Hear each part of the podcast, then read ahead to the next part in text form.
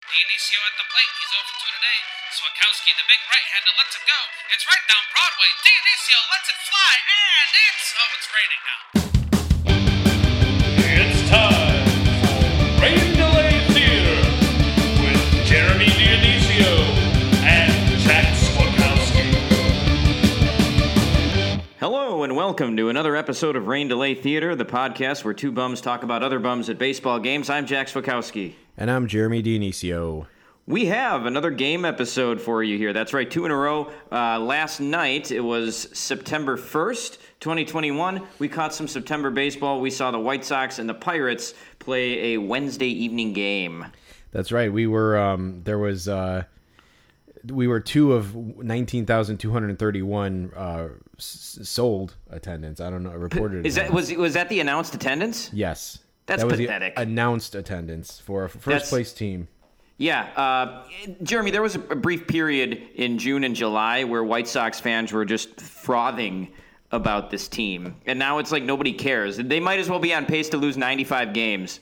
Yeah, it's it's pretty sad. I, I talked about it uh, before, I, and I know we haven't gotten to the number yet, but I talked about it before about like how I was there in like the last week of the season, and they were like they had just fallen out of first place, and there was like there was actually more people there than there were uh, to last night. So um, just yeah, just lame all around.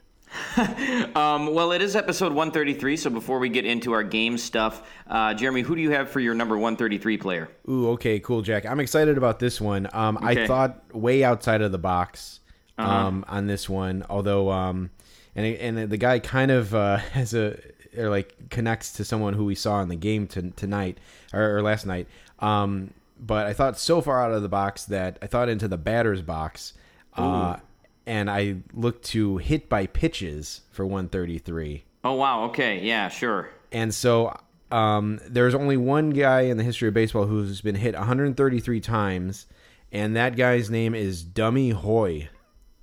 Uh, that's, uh, well, Jeremy, there was a Hoy Park that played tonight, or There last was. night, rather. Yeah, there was. If there was, uh, if this was like a Jeopardy category, it would be Dummy Hoy Park. How do you spell, how do you spell uh, dummy? D U M M Y, just like the fool. I don't. I don't see this. Uh, oh, I see Billy Hoy. Uh, his nickname is Dummy. Yeah, Oh my William- God. William Ellsworth Dummy Hoy, uh, born May 23rd, 1862, died December 15th, 1961, at the age of 99. Uh, one of the notes I have about Dummy Hoy, so I, I don't know if we'll ever go back to uh, Delay Theater history class, but this guy would have been a great Rain Delay Theater history class uh, subject because there's so many crazy fun facts about him. I guess before I get to the the age thing, the first thing about him, the reason why he was called dummy is because he was a de- he was deaf. He was a Yeah, I mean, I see. I see his high school is Ohio School for the Deaf. Oh yeah, really? Oh, Well, that that would be a dead giveaway, I suppose. But uh, um, um, I want. Yeah, I don't. I don't know if they allow uh, people who can hear in that school. I guess I don't know. But um, yeah, in on according to his Wikipedia, uh, one of the, the the lines is Hoy is the most accomplished deaf player in MLB history and is credited by some sources with causing the establishment of signals for safe and out calls. That's pretty Wow. interesting, right? Yeah. Yeah. So, um, so that's interesting. Uh, it says uh, under legacy, upon his death in 1961 at age 99, Hoy was the longest living former MLB player. Um, they say it goes on to say since then there's been like 13 players who've lived into their hundreds, I guess. Uh, but at that point, he was the longest living former player. That's interesting.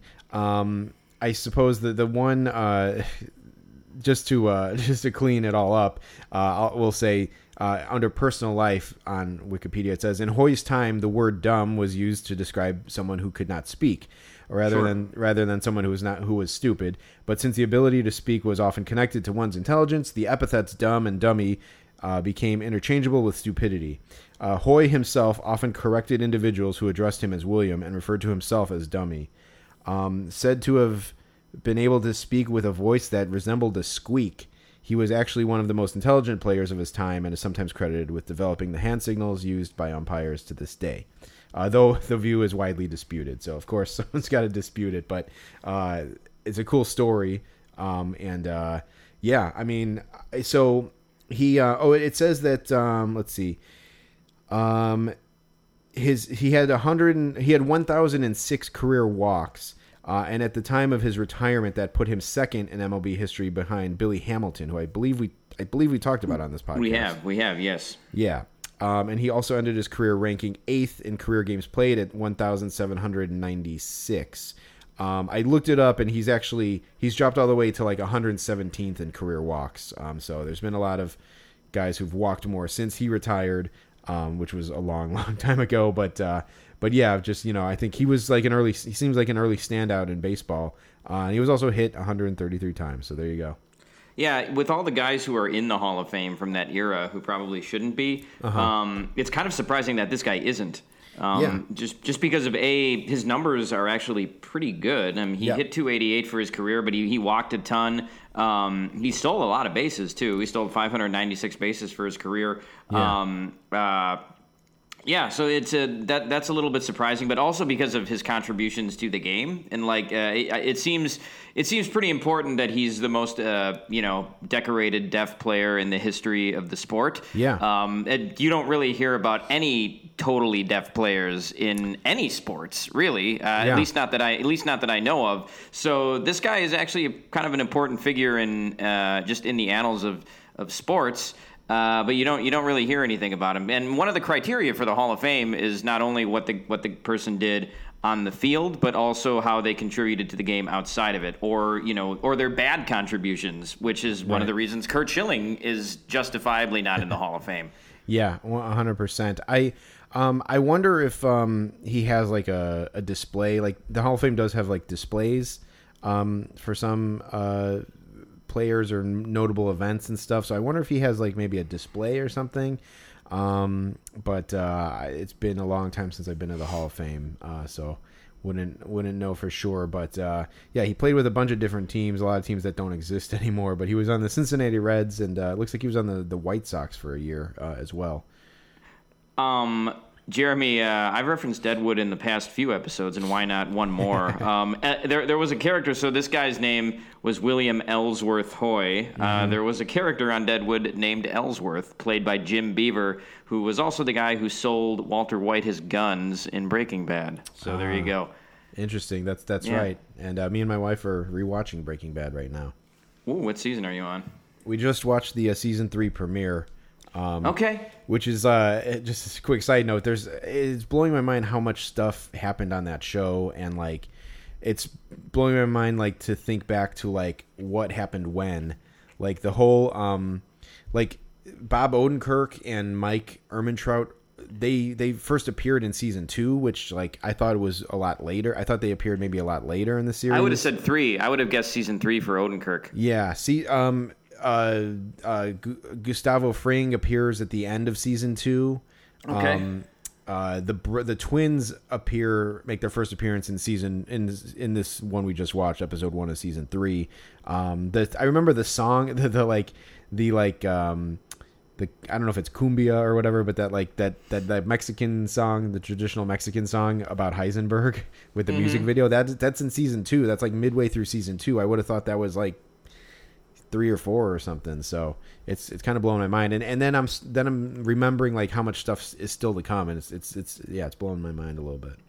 Um, yeah, Jeremy, just don't forget. I think it's season five when he tells his uh, his brother-in-law to tread lightly. Uh, that was you after the Cubs made all those trades. So there you go. That's right. That's right. Um, okay, so for my uh, 133 guy, I, I so there, let's just say there were slim pickings. That's why you ended up going with hit by pitches, I assume. Um, so Yeah. there were only like three guys in the history of baseball, each who both ended with 133 homers and ended with 133 wins. Um, so I went with uh, kind of an obvious one. I went with Darryl Kile. Yep. Um, yeah, so that was one that really stood out just because he was a very memorable player because he passed away uh, mid-season. He um, he died. He was in the rotation for the Cardinals. He had won his previous two seasons. He had won 20 and 16 games in his career. Um, so uh, so yeah, he was kind of I don't want to say he was hitting his stride because he was in his early 30s at that point, but he was an established pitcher who had had some good seasons. And uh, yeah, he, he passed away in uh, June of that year in the Cardinals starting rotation. The game was they were in Chicago, Yep. so he died. He died in Chicago in his hotel room. I think uh, he had an un- undetected heart condition, and they said they said they found marijuana in his system, but I don't know if like I don't know if that was related like that aggravated uh, whatever heart condition he was having. But uh, yeah, it was definitely a uh, a shock, and the game got canceled that day. And I remember Joe Girardi. I think, was like, "We lost a brother today, and so the game is canceled," or, or something. He gave a speech on the field behind home plate, like Yeah. with all the with both teams' players behind him. It was it was a surreal moment. Um, it would have been really weird to go to the game that day. I mean, I, I wonder did they announce that he had died before like the they opened the gates for the the park? I mean, did No. do you, did people did people know? I, well, Jack, I was watching that game. Uh, I remember it pretty Uh-huh. pretty vividly. No, I mean they no. I think there might have been a delay in the start, and there wa- really wasn't like any news about it. Um, Yeah. and then like because because uh, Girardi like they they fucking took a, a microphone out to the field and set it up, and they had Girardi speak, and he was speaking to the the fans. Yeah. Um, so I would just I, I, I almost want to say it was a Saturday afternoon um, game, and uh, I just remember um, yeah I remember them like doing it and then like sending them like like like yeah they they called the game. Um, so Did yeah, the- he was addressing the people. Did did he specifically say that like Darryl Kile died, or did he just say we lost a brother and then that was it? Um, I think I I I think he might. I thought I think he said it, but um, Uh-huh. maybe they just announced it on the broad the broadcast and and Sure. Girardi just said it, but um, Yeah. just just alluded to something. But I, I thought I, I I seem to rec- I I feel like he said it. Um, Okay. but I could be wrong. Um, let's see. June, yeah, that was a Saturday afternoon, Jack. I I, I remember that. Okay, yeah. Well, hey, you know, Jeremy, if this was 2021, the Cubs would just fuck you out of your tickets if you were at that game. You know? Yeah, right, right. They'd be like, "Hey, sorry, buddy. Uh, you know, death or no death, uh, you're not getting that money back." um, yeah, so that was interesting. I don't I don't really have a lot to say about Darryl Kile on top of that. I remember this was uh, you know, a little bit into my watching baseball time, but I remember I remember knowing that he won 20 games in 2000 and thinking he was like some stud ace for the uh, for the Cards. Um, he did have a year with Houston in '97, 19 wins and a 2.57 ERA in 255 innings pitched. Um, so yeah, the guy the guy had a few good. Uh, he had some good years, and uh, yeah, he, he definitely. Um, I mean, it's an understatement to say he you know he went before his time, but I think that just in baseball terms, he probably had three or four good years um, of his career left. Yeah, no, for sure. He was uh, he might be like the original guy who came to the Cardinals and started like doing good again. Um, I know he was coming from Colorado uh, in the in the '90s, so you know they I don't think they had the humidor then, so that's why he was getting his his his like butt kicked in in Colorado. But um, no, he I feel like he was a guy who started off with some like um, promise in his career. He he kind of had a couple of rough years in Houston, but uh, his contract year, I assume he, he did well, and then um, went to Colorado for some reason and just got clobbered. Uh, but then came back to, to St. Louis and was really good for a couple years, and it was just like, you know, I was it was an, it was annoying as a Cubs fan, but uh, but yeah, that was um, yeah, so it was it was you know a harsh thing to happen to, to to lose him and stuff. Yeah, he was he was Miles Mikolas before Miles Mikolas, um, which may that's not really a compliment for Darryl Kile, but Sure, Um, Colorado is uh, Japan, right? Um, equation. Well, Jeremy, um, the, uh, the Mets have had a lot of bad things happen, but um, I- interestingly enough, I think the most interesting one was when Javi Baez was giving the thumbs down to the fans. Yeah, I know. It's e- it, even since that story happened. Like, there's there's been an even bigger story. Now, honestly, I bet Javier Baez must be happy. I guess in some way that this that the the assistant GM had his issues um, with uh, with the team, but uh, or with with not with the team, but with himself, I guess, or the or the law. But uh, but yeah, I just I felt like even before we get into the game, I feel like we we had to address the the Javier Baez thing. Just coming me being a Baez fan and coming from Chicago angle and everything.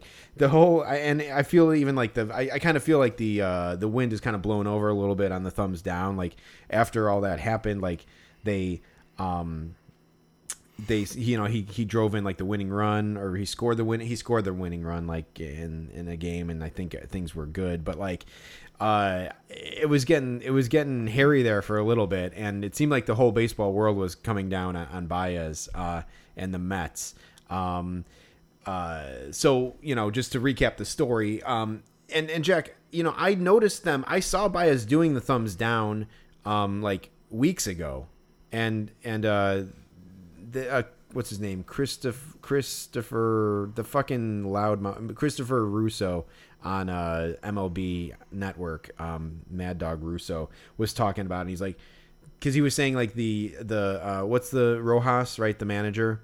Mel, uh, is it? It's not Mel Rojas, is it? No, No, uh, that's another. That's a different guy. Yeah. Uh, Jose, I, I can't Juan, I can't remember what the fuck his name is, but the manager of the Mets like denied like knowing what what the thumbs down was about until like Baez like spoke to the media, but he was like they were doing it since August sixth. Uh, so how did how, how did he not know what was going on? And uh, I saw him doing it uh, weeks ago. Um, I thought that they were just kind of mimicking what the what the uh, Yankees did a couple years ago, which was like putting the thumbs down because there was that there was the thumbs down guy who went to like that Yankees game that was played at Chase or at, at Citi Field, um, and he gave them the thumbs down. Uh, so I thought he would. They were just kind of like mimicking that, and then Baez like spoke to the media uh, ill-advisedly and said it was about the fans, um, which is not the best move. Um, but everyone just fucking like lost their shit because the fucking Javier Baez was thumb like and Lindor were giving the thumbs down to the fans. So um, we texted a, a little bit about it, Jack, and um, uh, you know I think you were saying you're you're talking about were you talking about Lindor? Like I believe Yeah, well, Lindor, Lindor had been bitching about how he was getting booed earlier in the year. right. And you know, and, and certainly coming from uh, Cleveland, like New York, uh, is definitely a, a different market for sure. Um, Baez, uh, I mean, you know, I feel like Cubs fans will boo uh, Cubs players when they do bad, but I they didn't really have too much to boo over the last couple of years, really, like in the grand scheme of things. Uh, maybe a couple moments here or there, but so Christopher Ru- Russo was like saying like you know like the Mets should look at themselves. Like like you know wh- what do you mean? Like like you're giving the fans a thumbs down? It's like look at yourself. Like look how you're playing. Um and then of like you know and, and people were like you know like this is this is bad. Like players like you know can't turn on fans and stuff. And they there's it went even so far as like the the thumbs this fucking thumbs down guy um so if you don't know who the thumbs down guy is he he he he like they there he had like uh they had they interviewed him the, the athletic like interviewed him or or they they published quotes about him about him talking about the the Mets thing. So he's a Mets fan but he went to uh, this game between the Yankees and I forget what other team but it was like moved to to Citi Field for some reason like there was like a tropical storm or something and he, he went to the game even though he's not a fan of either team. And when the yankees did good he gave a thumbs down. And then todd frazier and some other mets like saw that and like to turn the tables they like embraced the thumbs down and were like giving each other the thumbs down whenever they, they did something good. So of course if the a mets player is giving a thumbs down go to the thumbs down guy and, and get a quote from him i guess. Um, and he was like well this is really bad. This is really bad. Like you know you can't like you know uh, you, you can't do that to fans. And um, they were saying like you know uh, you know they you should say like some people might say like you know the people should like if, if you can dish it you should be able to take it me to to the fans who are upset by it. But he's like but that would be putting us on the same uh, playing field as the players. Uh, and that's just not the case. Like he's like he said like you know they make the big bucks and we're the ones who pay the big bucks to to see them play and to buy their shirts and their hats and and whatever and uh, and like to me, it's like first of all, this fucking thumbs down guy should never be mentioned in the history of baseball ever again. He's it's a it's a joke. He it's what's wrong with baseball today, to quote Jon Lester. Yeah, yeah, he's no better than the Nacho Man. Yeah, exa- yeah, exactly. At least the Nacho Man like had a positive like uh, contribution to to the game, like by by like getting himself fucking covered with. He didn't. He actually didn't even get covered with nacho cheese. I think it was like his girlfriend or something. But I, I digress.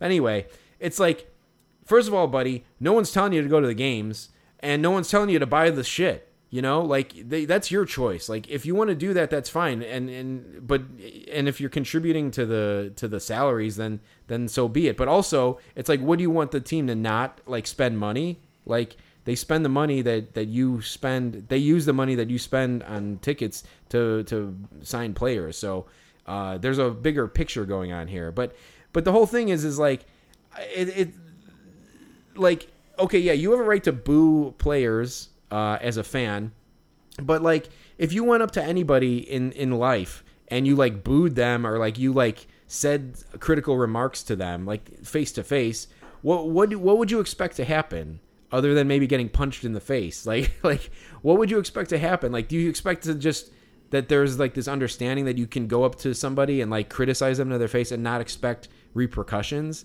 So it's like like this whole thing about getting upset that that the the players. I mean, listen, I wouldn't rec- I wouldn't uh, advise any players to to to like start shit with the the the, the fans, but fucking get over yourself. Like, who cares if the players are giving you a thumbs down? Like.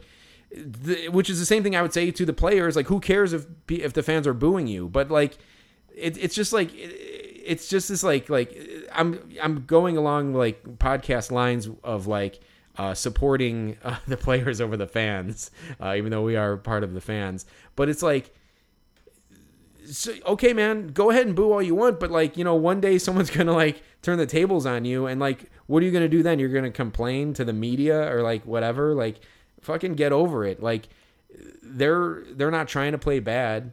Um, if they play good, then you should be happy that they're playing good. I don't care if they give me a thumbs down for it. And if I boo somebody and they turn around and they say like "shut up" or like you know like Joey Votto says, "I remember like you know I remember when you used to be good. Well, I remember when you used to be thin or whatever." It's like you know I I would I would totally be fine with that. I I when I razzed uh, Joe Buck. Uh, at, the, at the golf outing, and he came back at me. I wasn't like, "Hey, you can't you can't throw it back at me. It's like it's just all part of the, it's it's a contract that I step into by opening my mouth in the first place. So I think the whole thing was absurd. Um, and so I just wanted to like take the the opposite approach to the whole thing. Yeah, I mean, I, I think if you're the instigator of it, it's only fair um, that uh, that yeah, you should be able to to take it. I, I do think that there's a certain mentality of uh, the way that fans see players um, and how they think that players should never criticize fans. It's sort of like uh, the customer is always right in you know in in customer service. Uh, or what have you. I, I think that fans sort of have that mentality uh, in regards to players. Like no matter what the fans do, the players always have to be thankful for the fans because the fans are the ones that uh, ultimately pay their salaries by spending money on the team. So I think that the fans have expectations of players that you know even if they suck and play bad, they should still be able to take the booing because, as Don Draper said, that's what the money's for. Um, But I, I do agree with something like Joey Votto, where or like you and Joe Buck, where if you're going to yell something at a guy, you should be ready for him to yell yell something back at you. Yeah, for sure. I mean, I would say to to players to not worry about the booing, you know, um, but like, it, you know, it's just just get over it. Like, you know, I, at the end, of, again, they always say like at the end of the day, like winning uh, solves all these problems or whatever. So like, if the Mets start winning, everyone's happy, and like even like after that happened, I feel like people kind of dropped the Baez thing. I saw one fan who had a sign saying like I was saying boo Baez.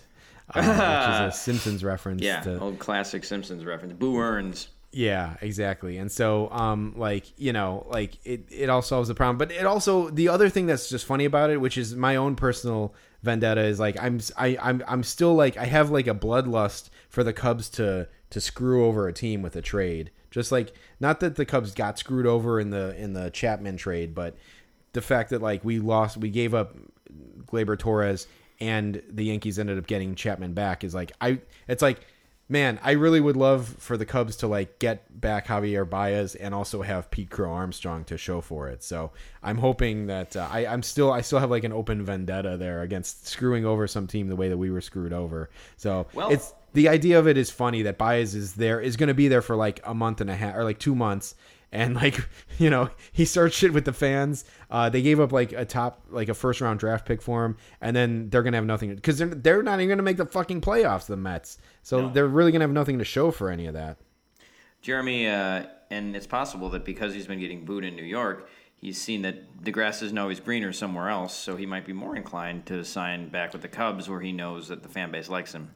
One hundred percent, and I think, I think it also shows that like I don't know who's to blame for this, but it like it, it shows like the the caveat of like just like kind of like moving players around like like chess pieces. Is like honestly I can't think of other than like half of the White Sox roster I can't think of another player who shouldn't be playing for another team than like Baez with the Cubs. Like like it's just like Baez just fits with the Cubs. It's like, I feel like other team, other franchises don't won't be able to like understand Baez because they haven't like kind of ridden the roller coaster with him. Like obviously he he does he he like you know he still can't lay off the of the outside slider. He he frustrates the hell out of you, but like he also makes like unbelievable plays.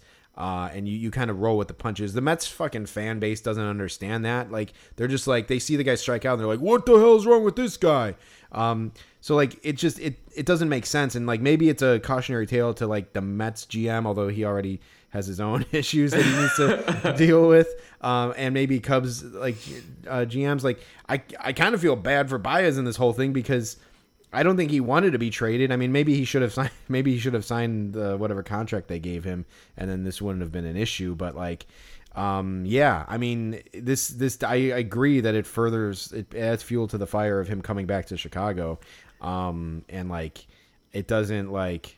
I don't know. I don't know if he belongs on another team because I think like there's too many things you got to deal with with Baez, and it's like it's like uh, the devil you know, right? It's like I think Cubs fans are familiar with what you get with Javier Baez, and we've come to accept it. So like, it just maybe makes sense for all parties involved to just have him back. One time I text this was years ago. I texted you something about Baez, and then you just wrote back "love Baez," just those two words.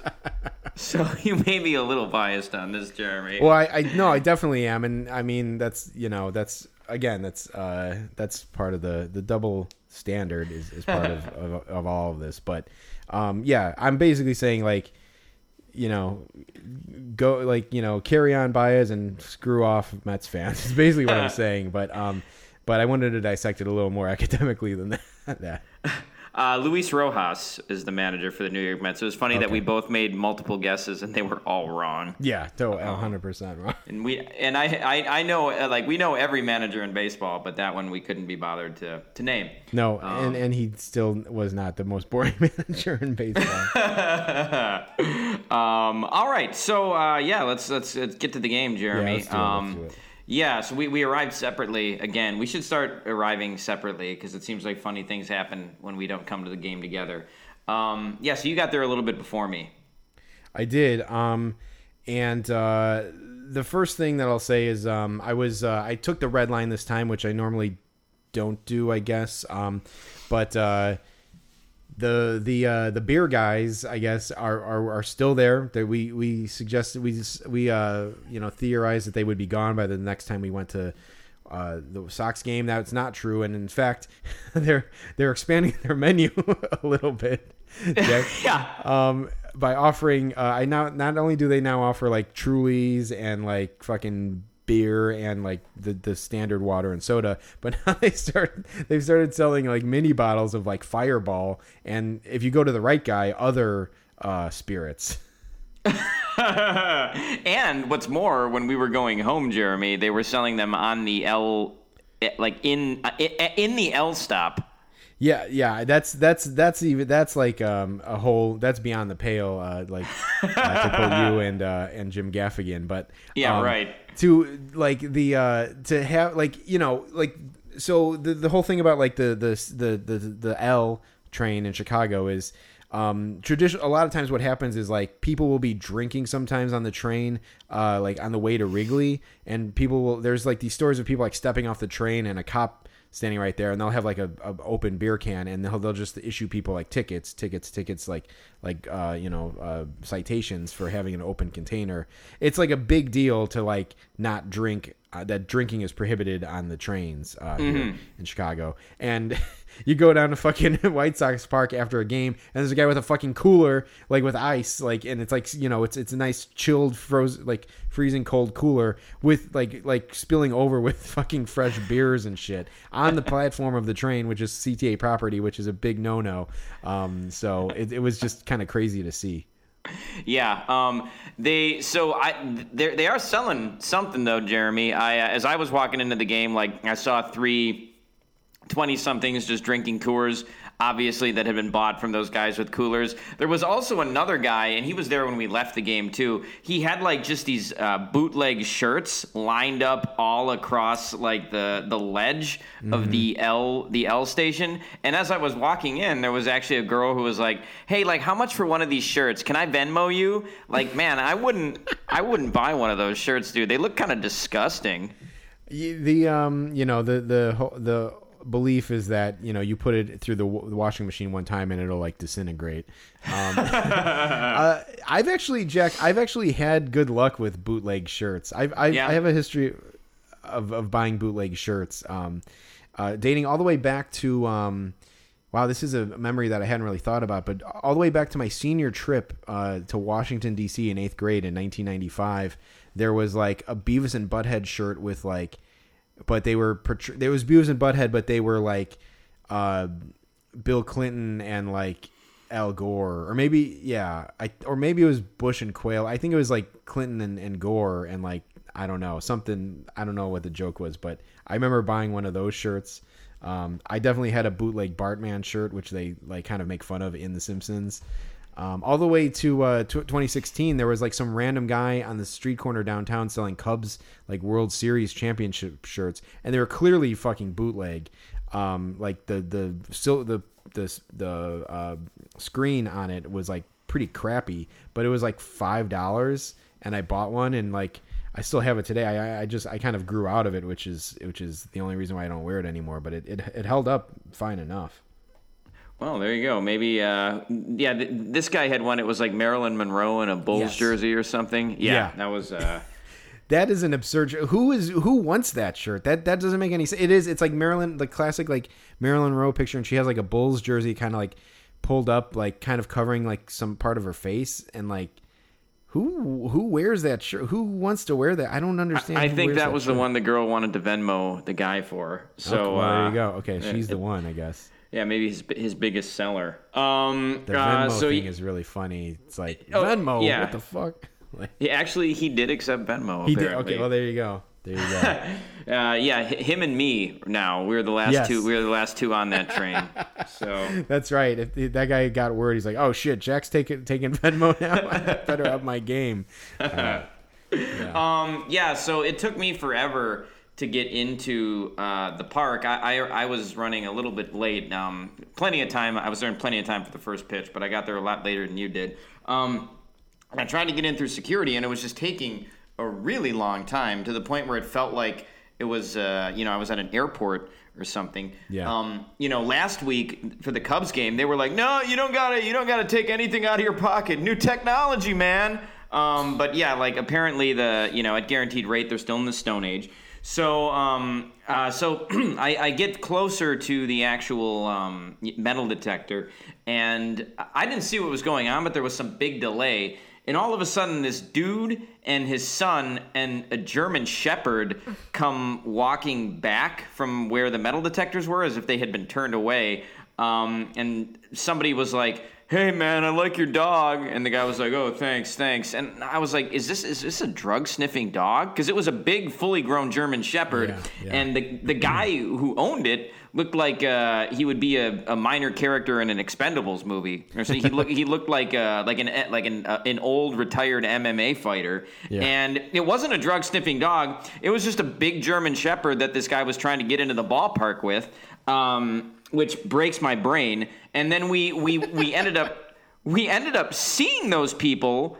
Like sitting in the section across from us. Yeah, this the section over. We look over and uh, Jack was telling me the story when we were sitting in our seats, and he goes, "Well, it was funny because I was I was typing in my notes into my phone, and Jack goes like, "Hey, uh, put down a a guy with dog at security."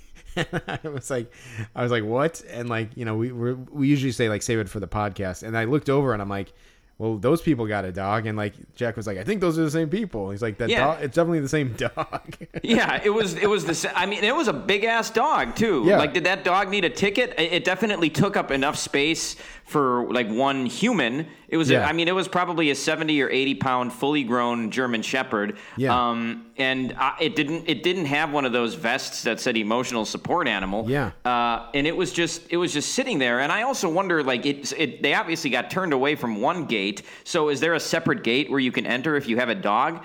Um, and why would you even bring a big? A, a, it, it wasn't bark in the park night. Uh, it was just, and this dog was just chilling out. It was just sitting there. Yeah. But uh, yeah, there's just I, I think there's just too many questions there. there, there's definitely too many questions, and the only way, you, the best way to answer it is to just say it, it's a White Sox thing. like, it's a white, we were at a White Sox game, but like, yeah, that would first of all, that would be hilarious if they thought it was Bark at the Park night, and they're like, well, what the fuck? We can't bring our dog back. Like, we live in uh, Glen Ellyn or something, and they're like, uh, okay, I guess you could just bring the dog in, um, but like, you know, go around back and, and we'll let you in or something. But like, Yeah. that would be hilarious. It's like we came from Indiana. What the fuck? We can't take. What are we supposed to do? With tie him up to the fence outside? Like, um. So that's funny. Um. I used. I can only assume maybe they had to go back to the car to get some paperwork or something. But like, it's just absurd. And then to the fact that he was sitting right next to us is, is even better. So that that's great. I, I think I've said this on the podcast before, but here in the year 2021, dog culture has just gotten out of hand. I, I was walking, I was walking along Montrose um, in our neighborhood, Jeremy, sort of by Margie's ice cream, and uh, like th- there was this lady, and she had her she had her back to me, but I, I saw that like she had a, and she was sitting down on like a bench. Um, and like you know, th- there was a dog that was like also there that I could kind of see, and they were by Margie's, so I was like, this dog was like at attention. I was like, oh, she better not be like feeding ice cream to this dog. And sure enough, like as I passed and got a clearer view, she just had an ice cream cone and like a waffle cone in her hand. And the dog was just licking from it, and and she had this she had this like blissful look on her face, like oh, like you are just the sweetest thing. And this dog was just eating this entire ice cream cone, and I thought there's there's two there's two possibilities here. Number one, um, she bought that ice cream cone just specifically to, defeat it to her dog. She bought this dog a, a big ice cream cone, or she's sharing the ice cream cone with the dog, which is fucking disgusting. Either way, it's a fucking dog, man. It, you don't need to buy it an ice cream cone. Um, Yeah. So I just I think that people are a little too crazy about their dogs uh, these days, um, and you know we saw that at the park. I guess there was there was another another guy. I was gonna say they call him man, man's best friend, but uh, Jack's not that man. So. hey, hey, uh, you know, I like I like dogs, but I think there's a you know there, there should be limits. There's a Um, line. Yes, yeah, yeah. Uh, there was also though another guy right after the the dog person. There was another guy with with you know, and this isn't the first time I've seen this at a White Sox game, but they stopped him and he the guy was wearing cargo shorts and he removed a switchblade from the cargo shorts. The switchblade had set off the uh, the metal detector, and so they're like, you know, the the the security guard was like, "Hey man, you gotta you gotta go back," um, you know, and so I don't know if this guy like put the switchblade back in his car and then tried to come back in, but and that's another scenario where a you consciously brought this weapon into the park, which is Yeah. kind of fucked up, or you just carry a switchblade uh, around with you often enough that you just forgot you had it on you, which is also a little bit fucked up. Yeah, Um, that's even more disturbing, I think. But like, it's and and see, he was trying to hide it. He was trying to like, Yeah. like I mean, I guess like I guess you you know that if you have a switchblade, you're not going to get through if you put it in the tray. So your best bet is to try to hide it. But like. I mean, that's kind of scary. Like, if you say to the guy, "What is that?" Is like fucking like, you know, pulls out a switchblade. Like, the next thing that happens, I would say nine times out of ten, is that you get stabbed. like, Yeah. and not like you know, not you don't even get to, a chance to say, like, um, I'm going to give you the benefit of the doubt and say you forgot this and you have to put it back in your in your car. Um, and then yeah, I think I said when you told me that, Jack, I was like, I did the voice of the guy. I was like, oh man, now I got to wait three hours to stab somebody.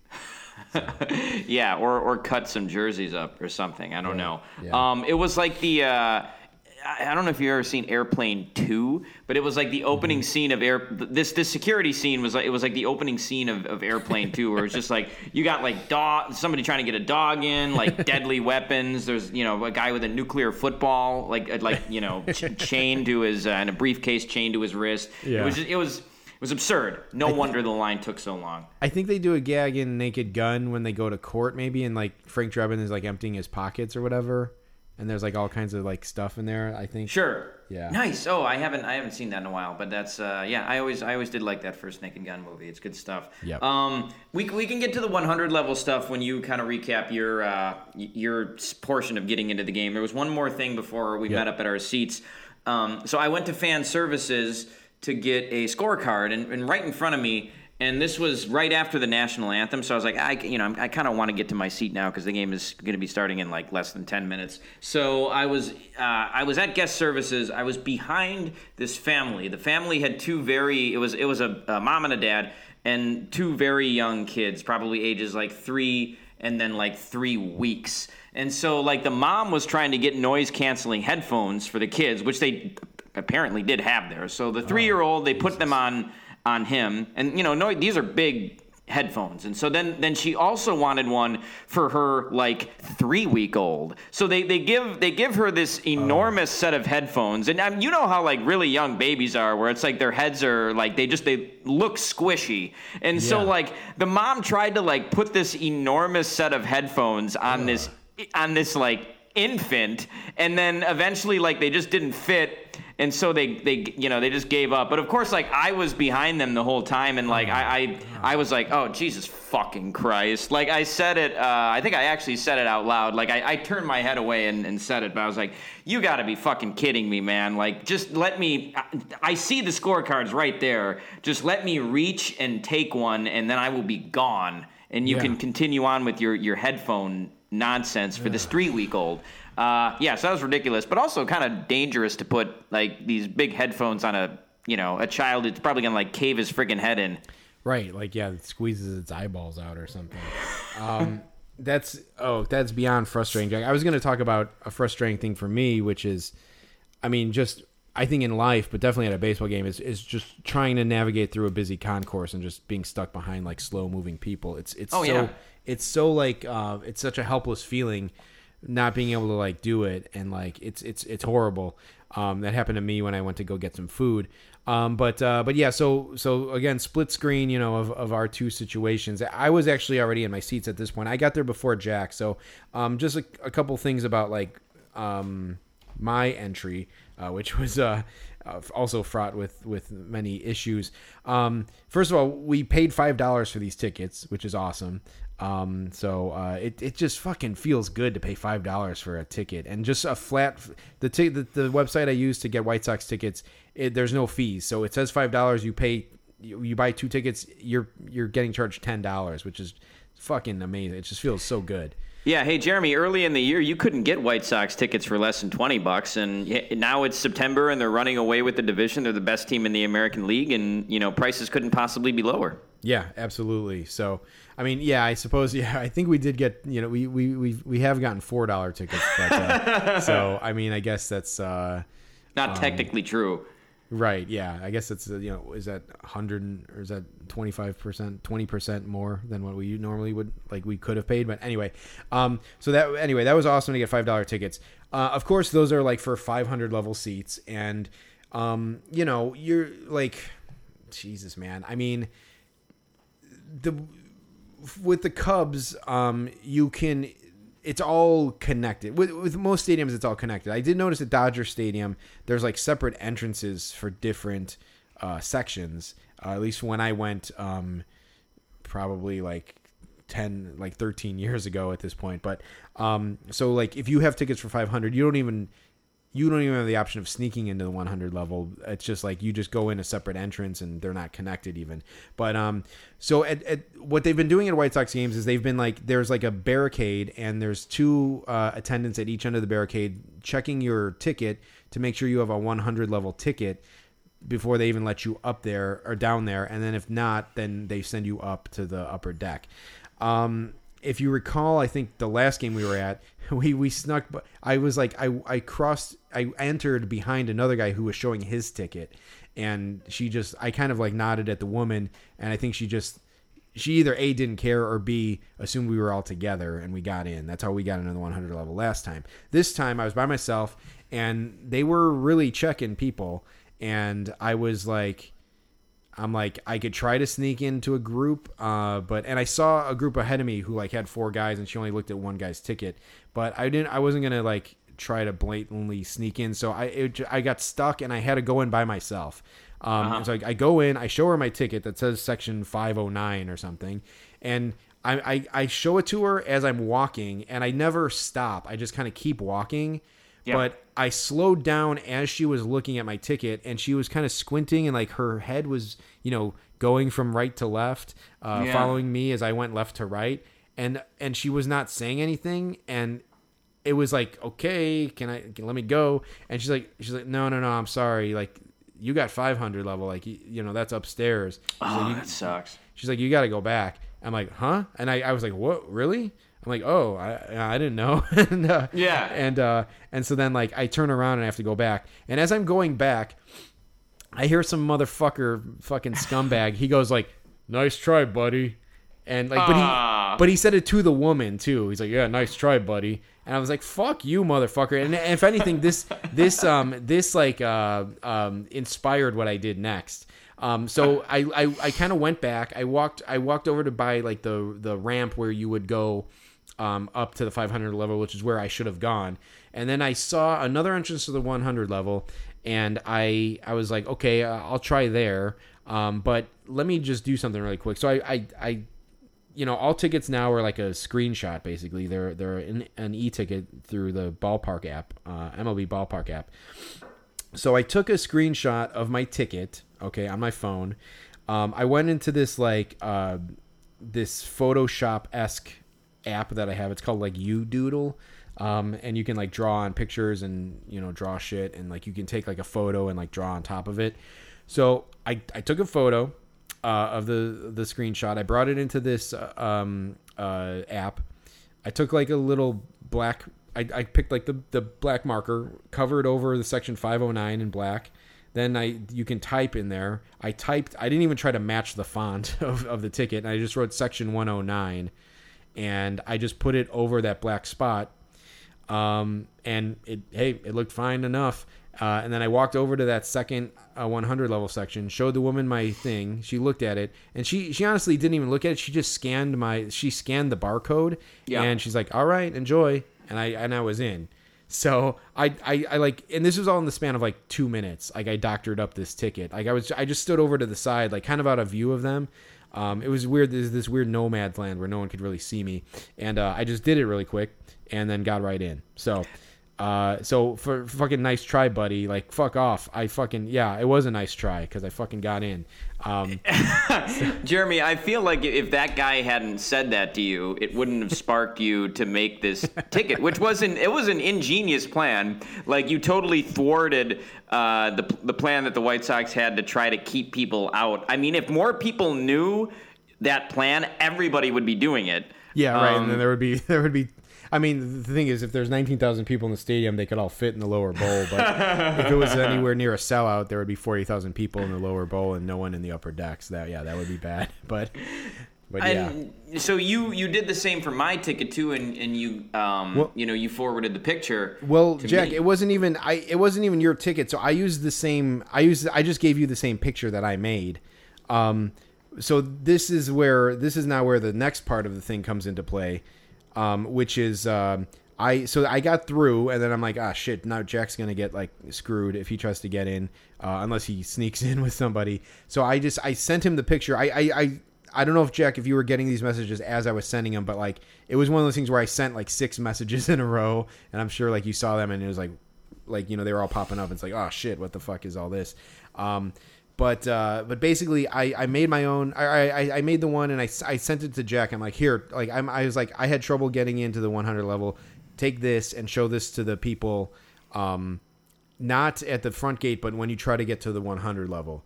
Um, but after I sent that, I was like, well, shit, they scanned my ticket. So if they try to scan his ticket, it's going to show like it was already scanned. Uh, so then I was trying to figure out like what do I do? Do I make another one? But because I forwarded you the ticket, I didn't have access to it anymore, so I couldn't take your actual ticket. So Right. I was I was just like, well, Jack's gonna figure it out some way. Um, Yeah. Uh, And, and, I, I and Jeremy, I Yeah. and I did. Yeah. Um, yeah. So you, you may you may have been wondering, like Jack, how did you how did you get through there? Um, and to quote, uh, to reference Jon Lovitz from SNL, acting. Um, so I, uh, I I went up to because I was like, shit, I don't know if they're gonna try to scan my ticket or not. So I'm gonna. I went up to her and I, I showed her the ticket which said section 109, and I was like, uh, yeah, it says I have uh, section 109 here. So do, uh, do I go like this way or she's like, yep, yep, you go right this way. I was like, I was like, okay, okay. Um, so yeah, I just I asked her like a very specific question. Uh, you know, I almost did like a kind of Robert Downey Jr. thing, like, uh, yeah, excuse me, do I have section 109 here? Okay, thank you. Um, yeah, it was good. It was good stuff. So that that I got in uh, real quick. So that was that was good, Jeremy. Let's do that for every Sox game now. Shit, that's awesome, man. Yeah, I this is we don't have time to get into this, Jack, but there was a time where you could hack Cubs tickets, and um, we've never talked about this in, uh, on the podcast, and I'm not even sure if I ever talked about it with you, but No. you could so when when you would get like a a PDF of your ticket. So in between paper tickets or like and the ballpark app, you would get like a PDF of your ticket. And you could actually go into the the HTML code of the PDF and find the part where it said your section and just type in whatever the fuck you wanted. Um, so I actually um, uh, friend of ours, not friend of the podcast, Ben Zisk, uh, different Ben. Uh, me and him once we sat like tenth row behind home plate once because I hacked these tickets.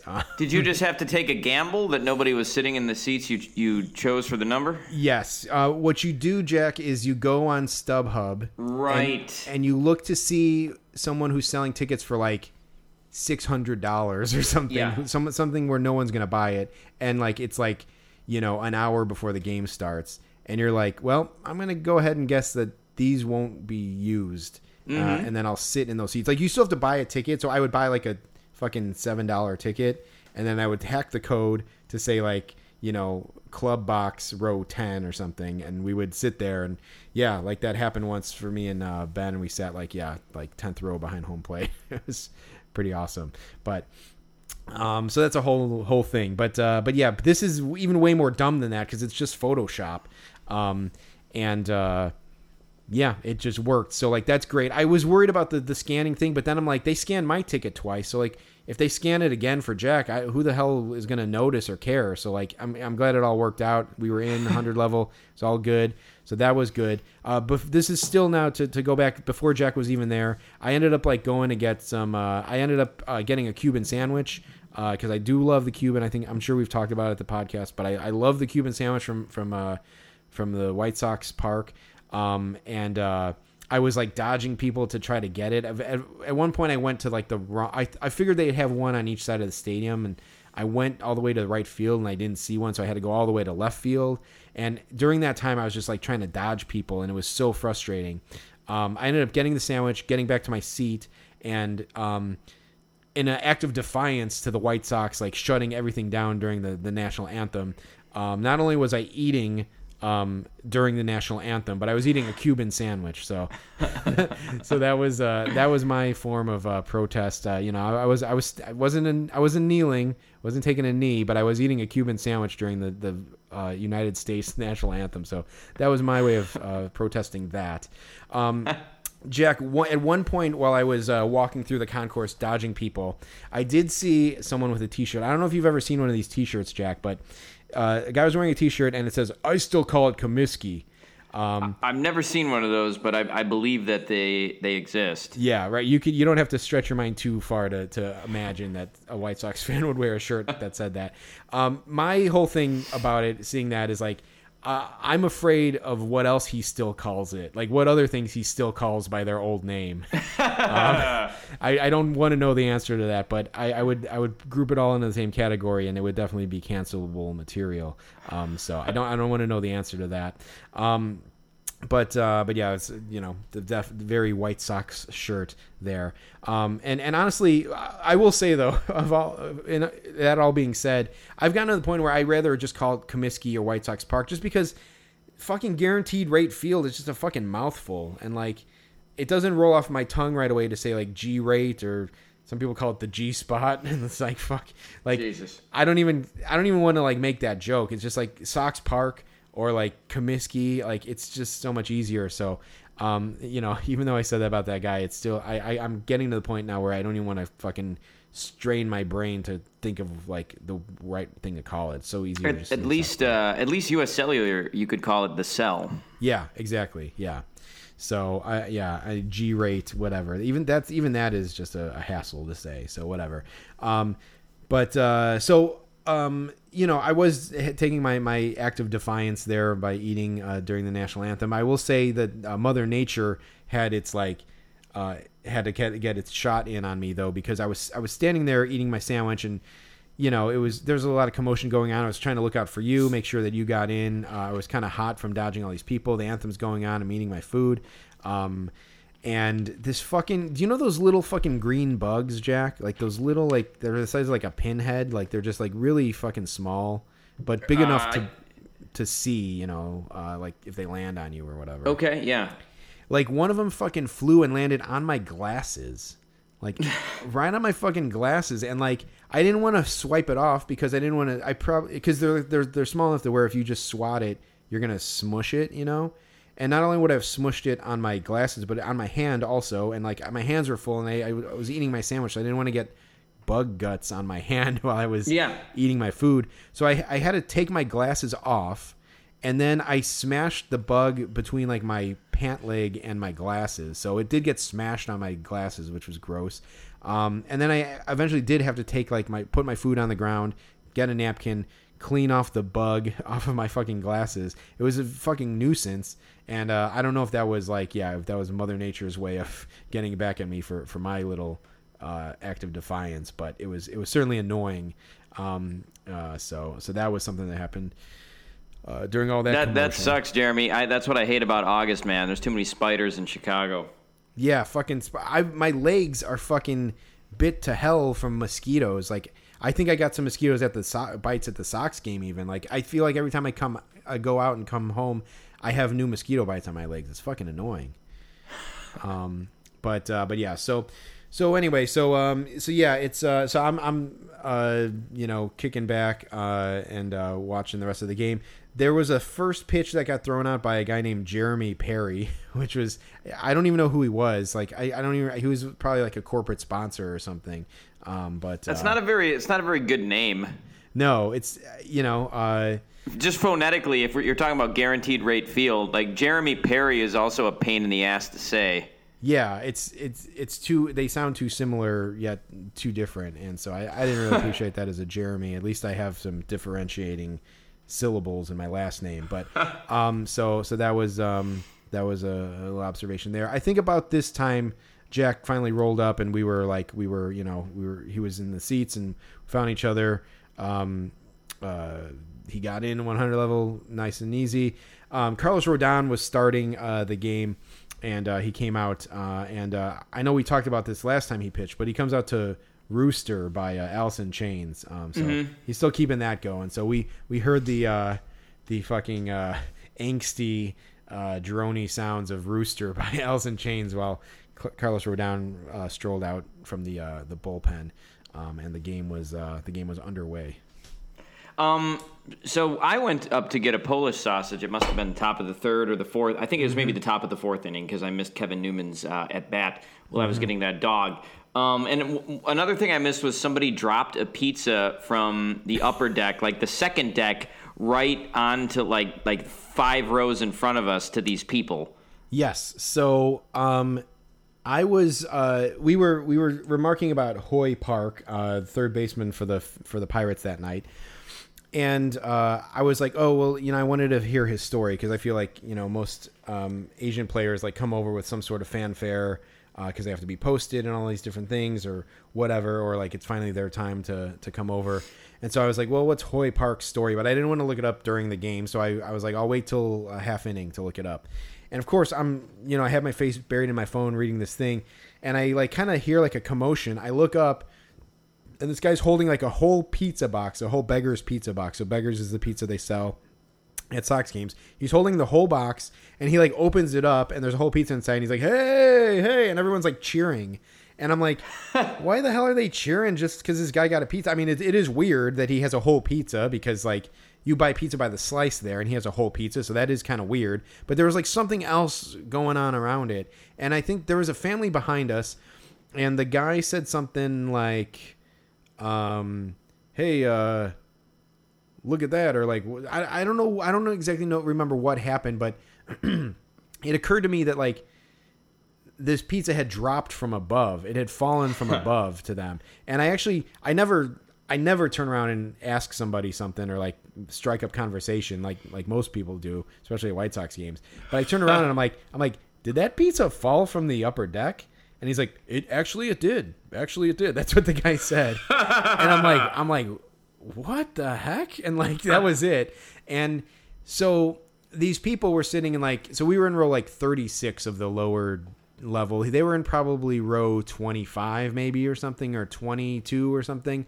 And they were like kind of right below like there's like a middle deck in in Sox Park. There's like the big upper deck, then there's like this like loge area, then like the lower deck. So someone in that like loge area knew the people. They they knew each other because I saw them talking to each other at one point. Um, from like different levels. These people threw a whole pizza down to the people below them, which is crazy. It's fucking crazy. It's like you you would get kicked out of if someone saw that, they would kick you out of the game. Like if you Yeah. were if you threw like a fucking penny down, you would fucking conk someone in the top of the head. You can't be doing shit like that.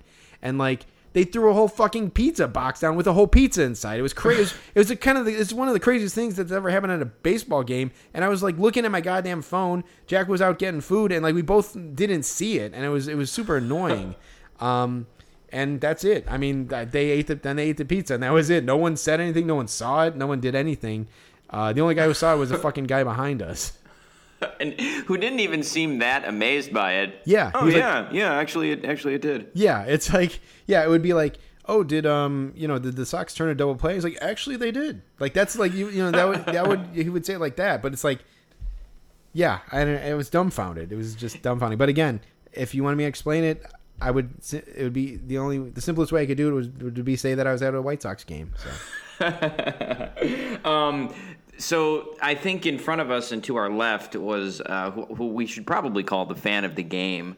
Yeah, Um, yeah. So it was this. Uh, it was this guy and his kid, and he was with a, a woman who. So he, he's the vibe I got was that he was a single dad. Um, His kid was probably ten years old, give or take Mm-hmm. Yeah. a year. Um, and then he was with this woman who is probably had probably been dating. Um, and the woman seemed to kind of know his kid a little bit, so maybe they had been seeing each other for a little while. But they got in an argument, so the woman went out to get food for the Yeah. guy, and she she came back with nachos. She came back with regular nachos, just the the carton, and then like the chips and the cheese, and maybe a couple jalapeno peppers. And the guy. I, I've determined that this must have been what the argument was about because I did catch bits and pieces of it. Pieces of it. The guy was like, "No, no, I wanted the one with like, uh, you know, uh, like all the different stuff on it." And uh, she was like, "Well, I'll I'll go back and get that kind." Then he's like, "No, no, no, no, it's fine. Just like we'll have this." She's like, "No, no, really. Like I'll go back and get it." And they just kept going back and forth about this for way too long. it seemed like a sketch. It seemed like a like a you know like a live sketch comedy. It, it did. It, it's like in uh, it, it's like that scene, the burger scene from I Think You Should Leave, when that old, when the old professor's like, hey, they Di- like, hey Dylan, give me that, like the burger, and then and then he goes, I'm kidding, I'm kidding, but then he's not. Um, and that's what this seemed like, where the guy was like, he was getting really like almost irritated and like yelling, but you could tell he didn't care that much. So anyway, the lady eventually leaves, presumably to go and get whatever it was that like the right like thing of nachos. And so this guy just starts eating it and two minutes later so like thi- this the, the fight if you want to call it that breaks up. The lady leaves you know we kind of look away and start paying attention to the game. Two minutes later like something happens where the fans are all standing up and this guy's got the nachos in his hand and he has crushed these nachos. So whatever issue whatever issue he had with it um, it didn't matter because he ate all of the nachos in a span of like two minutes, and I, I saw him give like hand him to the like gesture to the kid, and like um, the kid like took one chip and like ate it, but then the guy took it right back and just started shoveling more nachos into his mouth. Like you know, he he allowed that kid like to have one, and then he like just st- started eating more of them. Then the lady came back, and she I don't think she came back with anything, but then the guy eventually left, and he came back with. Uh, it looked like a big like thing of the nachos he actually wanted. That must have been what it was that he came back with. It looked like it could have been a foot long dog, but I think it was just those nachos with all the works. So he ate the wrong nachos, and then he got like the ones that he actually wanted. Yeah, yeah. It's it's it's another somewhat perplexing thing. The the the the details, I suppose, aren't as as important as just like the the the visual of the whole thing. Because so, so from my angle, like I I kind of caught this a couple of minutes before Jack, or like a couple of moments before Jack did. Um, they were going back and like the woman came back with the tray of nachos, and like the guy like looked like like in disbelief. He's like, "Huh? What? What?" And like, and she's like, "No, come on, just give it to me. Just, just, just give it to me, or whatever." He's like, "No." He's like, "What? Come on, what?" And and and like, she's like, she keeps gesturing for the like to for him for him to hand her something, and he pulls out his wallet like reluctantly. He opens it up, and he's like, "Oh, come, what? Like, come on, really?" And like. He pulls out his debit card and he hands it to the woman, and then the woman just turns. She does like an about face and starts walking away. And he's like, "Hey, no, wait, wait, wait, wait, come back, come back." He's like, "What are you doing? Like, why? Why are you doing? Like, what? What? Why?" and like, she's like, "What?" She and she's kind of like smiling, and she's like, "No, well, I'm just gonna go. I'm going." And he's like, "No, no, no," and and she's like, "No, no, I'm go- I'm going." And he's like, "No, come on, no," and he's like, he's like, "Bring it back, bring it back," and she's like, "What?" why i'm i'm going like and, and he's like he's like no and he's like and they like they go they have this like this like argument and like i thought it was serious. Like i thought he was like like no you're not spending my money. He was he was reluctant to give her the card because he didn't want her to to buy to spend more money on his card. I know that for sure. Um and the woman was like no just i it's too late. I already have it. Like i'm, I'm going. And like and and then he like couldn't like and she kept get she she would like get further down the the row and then come back and he'd call her back. And then like she would get like she got like three seats down and then he called her back. Then she got all the way to the end of the row and he called her back. And then she like got into the aisle and started going up and he called her back. And then she she would come back each time. And like eventually he was he he like was was resigned uh to like her using his card to buy whatever. And she like walked away and like and then he's like hey wait wait hold on. He's like i'm gonna need that shit i think is what he said. I'm gonna need that shit back. And she handed him the nachos and because she still had the nachos in his hand so like i if that is the case of what it was jack uh, he's like well even if you're he was basically saying like well even if you're gonna get new, more give me those because I'm gonna need them to eat them. And like, and then he did crush him in like two minutes. Like that that part is is irrefutable. Uh, and and and like a, as soon as she walked away and he she had his card, he just threw his hands in the air like, ugh, like.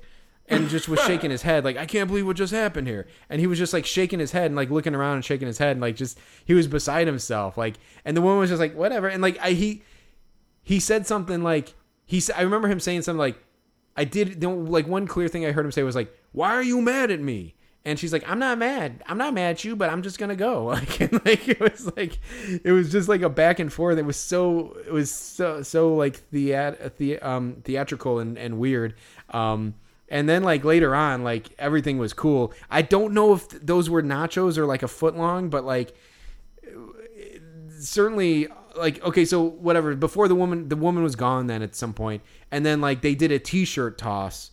Um they were giving away um they were playing music and like giving away t-shirts. And the guy was up on his feet dancing like crazy and like being like hey t-shirt i want a t-shirt. So like he he got whatever happened he definitely got over pretty quick um uh so it was it was just funny to look at. Um and and yeah like later on they had food. They were sitting next to each other. Like he was the guy was like a man child a little bit. Because at, at later at, at one point he was kind of like he was like nuzzling up like under the woman's arm. Like it was weird.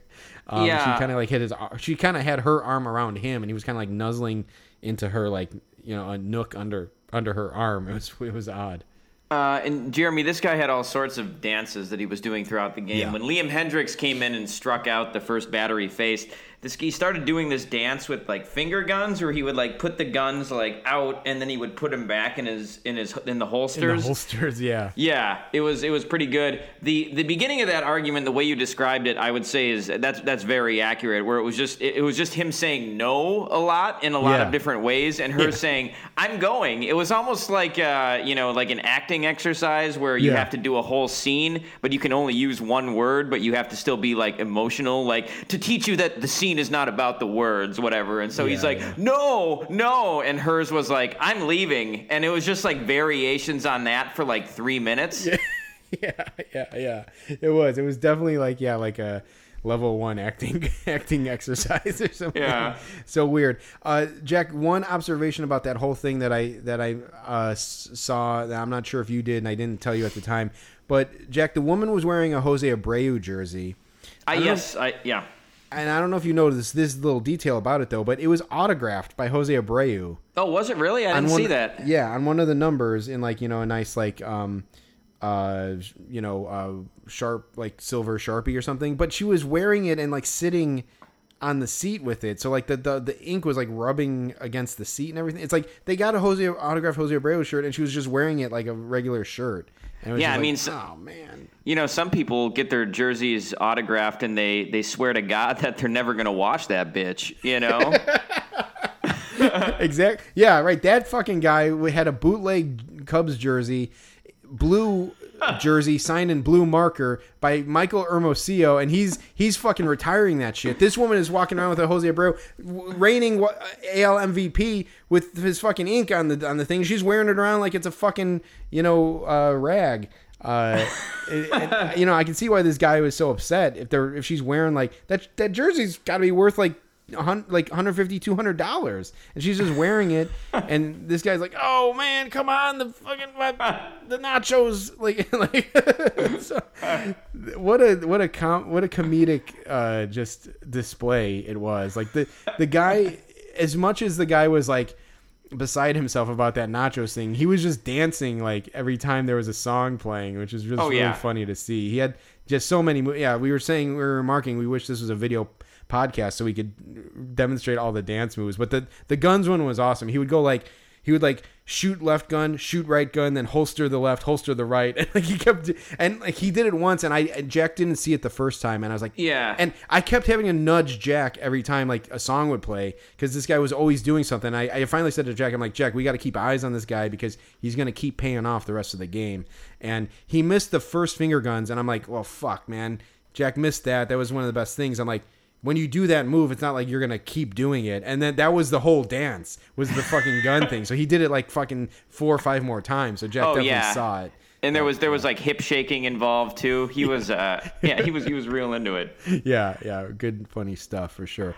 Um so um yeah, uh I guess um the next people behind us, I guess um yeah, we I guess we can talk about them, Jack. Yeah. Um hold on, I'm just ad- adjusting my notes here real quick. But um yeah, so uh we can talk about the, the, the there was a family behind us. Um for a while there, we kind of got like sandwiched in. There was like the, this family of four uh, sat behind us, like a husband and wife, uh, a, a boy, maybe like 12, only like twelve. Yeah, like maybe like twelve probably, yeah. Like the daughter was maybe like seven. Would you say? Something Uh, like yeah, that? I didn't. I didn't really see. She sounded like she was probably seven or eight. She was definitely younger than the than the boy. Probably by seemed like probably about four years or so. Um, he was definitely the older brother. So that was my guess. Was like twelve and eight probably. Yeah, for sure.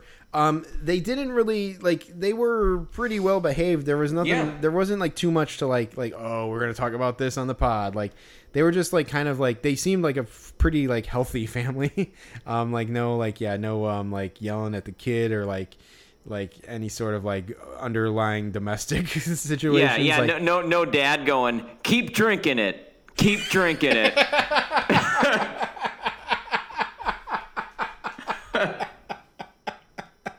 These are actually things we've seen at games, folks. Oh, fuck. Yes, none of that. None of that. Um, No. Uh, the one thing, like, and then so, and the other thing was like we couldn't even say anything about them because they were right behind us. We Jack and I couldn't even like kind of like talk like fucking like like garbage like like trash bags because they would have heard everything. So um so they eventually left in the ninth inning, which uh we could talk about, but um uh we Yeah.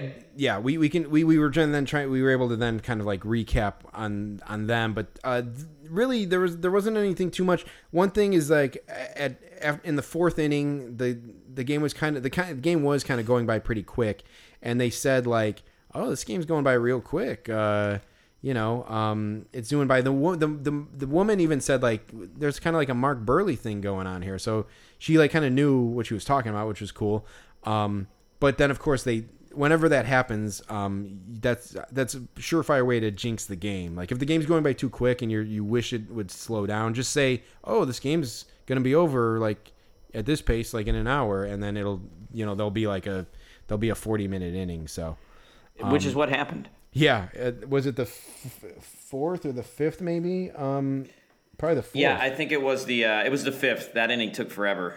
Yeah. The fourth the fourth took really long too. So what slowed this game down was the bottom half of the fourth and the fifth inning, which is when the Cubs scored five of their six runs. Yeah, Sox, Um, yeah. yeah, or the Sox rather the Cubs. Yeah, uh, so that that was just kind of interminable. But yeah, anyway, it ended up being your typical three-hour game, even though after about four innings, it was trending to be you know maybe two hours and two and a half hours. So it would have been nice for the purposes of you know uh, getting home earlier for that game to be shorter because we had to take the train. But uh, yeah, And speaking speaking of getting home earlier, they were. Um, I did hear the dad teeing them up for having to leave early. Like he was saying, he I don't know what he was saying, but he was like, "Well, you know, we're, we're gonna have to leave, and uh, the only really re- reason is because Daddy's got to get to sleep." And it like he was like letting his kids down gently that they were gonna have to leave before the game was over, and they did just that. They left in the uh, the top of the eighth inning when um, Liam Hendriks came on to to try to get a five out save, uh, which he did do. Um, but yeah, so that was um, that was a thing. But uh, Yeah. yeah. but there was some things before that too. Yeah, uh, this must have been the uh, about the seventh inning or so. But all of a sudden, the boy says he goes, uh, "Geez, Dad, thanks so much for taking us to this game and all the food and everything. We're having like just such a great time tonight. This is so much fun. Thank you." And and the dad was like. Well, yeah, sure, buddy. Like, you know, that's uh, that's exactly like why we took you. Like, it, it's like, and I have I have nothing to like make fun of there. No, like, no. it's like the kid is the kid is like just thanking his dad profusely for taking like him and his family to this game, and it's Yeah. like it, it's like man, what what a hit of like oxytocin it must have been for this dad to just be like, you know, wow, this is exactly what I was going for here. Um, Yeah. yeah, like it's like God damn it, I there's nothing I can make fun fun of for that. And then like five seconds later, the kid was like, "Hey, Dad, does MVR mean mound visits remaining?" And then it's like, God, like I got nothing, man. I got nothing to make fun of here. No, no, it was probably the most wholesome moment we've ever experienced at um at a White Sox or at a game for this podcast. Yeah, Because- I, I would say it's like that. That's neck and neck with those two guys behind us singing the seventh inning stretch, like you know, um, in a in a, in a fucking high tenor. Uh, but this was this was the most wholesome moment that wasn't also weird. Yeah, yeah, right, right, right. Yeah, for sure. Um, yeah, the kid. It was. It was almost like. A, again, it was almost like a comedy sketch. Like the it was the the kid. It was almost like the kid had the thank you written out. It was like Yes. it was like an Oscar acceptance speech or something. It was like, Dad, I would like to thank you for the, the delicious food. It was, it was it was like saying like grace before Thanksgiving dinner. I'd like to thank you for taking us to the ball game, for the delicious food, and just for being an all around great dad. Like, thank you. it's like Jesus, man. All right. Um. So. Uh. So yeah. That was just nothing. Yeah. Again. Nothing. Yeah. Right. Nothing to say about that. But. Uh. Um. But yeah. So. Um yeah then they they took off um and uh yeah i don't know um uh we should let's run down some of the the the in-game uh Yeah, stuff there was some pretty good stuff. yeah there was. Um first thing was uh i don't know what inning it was but um uh what's the, alyssa right? Her name is alyssa. Like Yeah. what no chris tonight. So alyssa was hosting and um uh, they did a White Sox trivia sort of thing, whatever, and it was again like kind of Pittsburgh based because they were playing Pittsburgh, and the question was they had some guy there, like an older guy, probably in his like late fifties, early sixties or something, some just some some South guy, South Side guy, um, and uh, and he was he, you could tell he was kind of squirrely. Like I think he had a friend like just off camera, and they were like making they were like they were like making faces at each other. The guy was like trying to make him laugh, and he's like he was like oh yeah man what hey come on come on I'm trying to do this whatever, and like and it seemed to me like Alyssa was already annoyed with this guy. But the question was, and this is a hard question. It was like, um, in what year was the smiley face emoticon invented by so and so, Um, a professor at Carnegie Mellon University or whatever in Pittsburgh? And it was like 1982, 1985, 1989 or something. And the guy, the guy, the guy leans into the microphone. He's like, oh well the bears won the super bowl in 1985 uh, but and then alyssa just like grabs the mic away from him. She's like all right 1985 let's see. And the guy like you could see the guy his head's still fucking like going side to side and his mouth's still moving. Like he was still going on. And i, think he was gonna say like well uh, you know they won it in 85 but uh, i think but but i think the thing was invented in 1982 i think he kind of kept going on and she was just like whatever you said 1985 idiot. And she's like they threw it up and they're like nope it was 1982 and uh, the guy was still talking the whole time while they were revealing the, the question and then then he was like oh and he was like shaking his head no no no and stuff and it was just like it was just a a, a, a train wreck um And then he they asked him another question. He ended up getting that question right. He he did he did. Um, and then they're like, well, you just won a White Sox prize pack, which is then begs the, the question. I've seen this before. It's like, what is the criteria for winning? Do you just have to get one question right, and then, but then if you get the question right, they still ask you the second question. It's like, it's like they give you. I don't know like what they like how they do it, but like. The guy got he got one wrong and one right, and he still won. So I don't know what the criteria there is, but but yeah, so he did win, and um, uh, that was just funny though. He's definitely trying to be like a wise guy, and she was just like, "Okay, let's see 1985." Um, so so there was that. Um, the other thing they did, um, they did like the hero of the game, I think it's called, like where they they um, you know show the the the army veteran or the military, the armed forces veteran, whatever. Um, but they were showing like a kid. And this was like in the bottom of the third inning or something, right? It was like Yeah. in the, definitely in the middle of the game. Um, and uh, they showed a kid and they're like we're uh, this is we're honoring so and so you know sergeant so and so who's currently serving in a, wherever like overseas or whatever um, and they this is like his son here is is representing him tonight and they're like listing off all this guy's um, accomplishments or whatever and like you see like um, like the grandmother and the mom and like a little girl, like his little sister or whatever, and they're just waving at the camera. And I'm like, I'm like, I said to Jack, I'm like, okay, like now they're showing like the kids of the the troops, like is and that's like the the honorary thing. And then I'm like, or they're gonna surprise the kid and bring his dad out. And I'm like, but if they're doing that in the middle of the game, I feel like that's like a big thing to be doing in between innings uh, during a commercial break. And so they show the kid, he's like waving, whatever. And then and then Gene, there's like a there's a beat, and then Gene Honda goes, and now we'd like to introduce Sergeant so and so, and like the the guy comes out, and then everyone cheers, and like you know the guy comes down the stairs, and they like you know are all surprised, and they hug everybody and whatever, and um, it was just like man, like I, even I like I am like kind of like a I like I those moments are pretty great like when they when they do that kind of stuff. But usually it's like the kid will be throwing out like the first pitch and then like the guy takes off the, catcher's mask and it's the it's the dad you know they'll do something like that like before the game but like in in between the half inning that's like a lot of pressure to to squeeze all that in um and uh, then they like left one batter into the into the next inning, which is kind of weird. And I'm not sure if they ever came back. Uh, but but so that was a weird moment. Um, I mean, it was a nice moment, but it was it was it was very shoehorned in. Um, and they did show them on screen for a long time, and everyone was cheering. And at, at one point, there was a guy. There was just like a random guy behind them, and he like shook the the troop's hand, and like we were like, all right, now people are just like now now people like from the the crowd is just going up to this guy and like shaking his hand, and it's like, hey, maybe let the guy hug his wife, you know, like um, he hasn't seen her in a while, and so like it was just a another just one of those moments at a White Sox game where it's like I don't know if that really worked the way it should have or even belonged at the place that it happened. I don't understand why they left. Like Yeah. you know, Well- like hey, this is the guy. The guy just got back from Afghanistan.